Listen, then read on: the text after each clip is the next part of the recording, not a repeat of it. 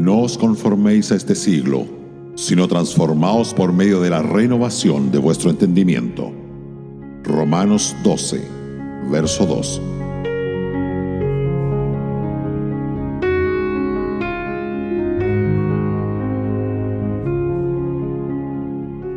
Una cosa es indicarle una meta a una persona y animarla a tratar de lograrla.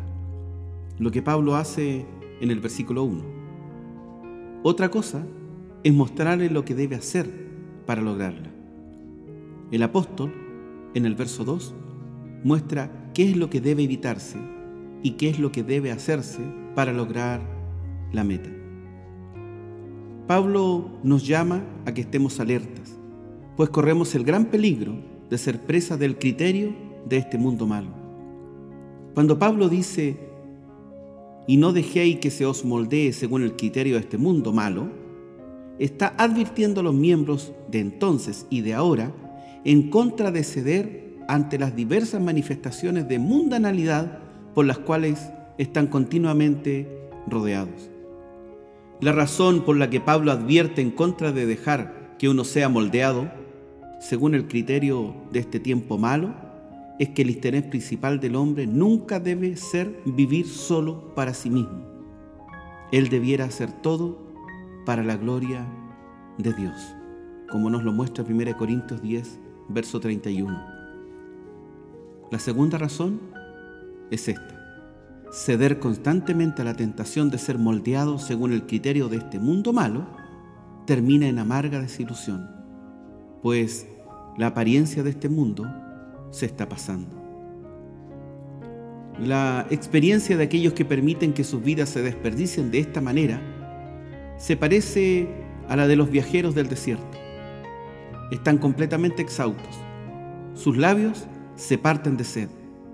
De repente ven en la distancia un manantial cristalino, rodeado por una umbrosa arboleda.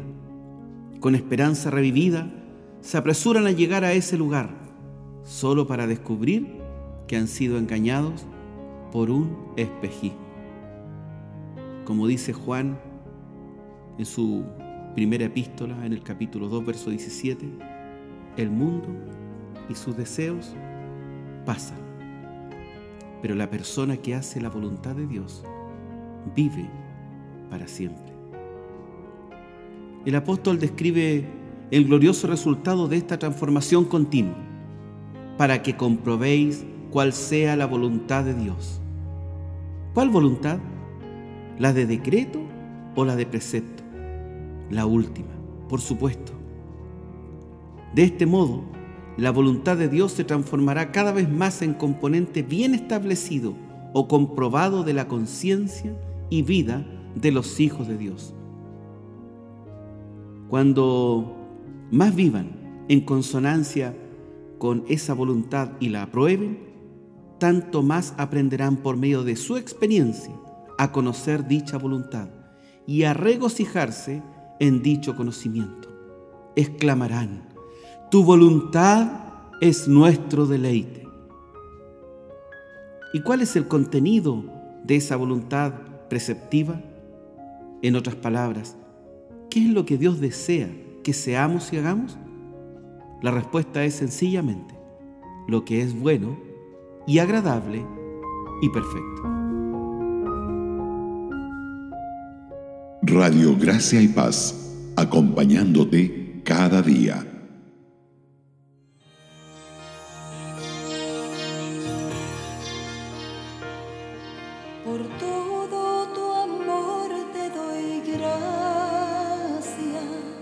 Por todo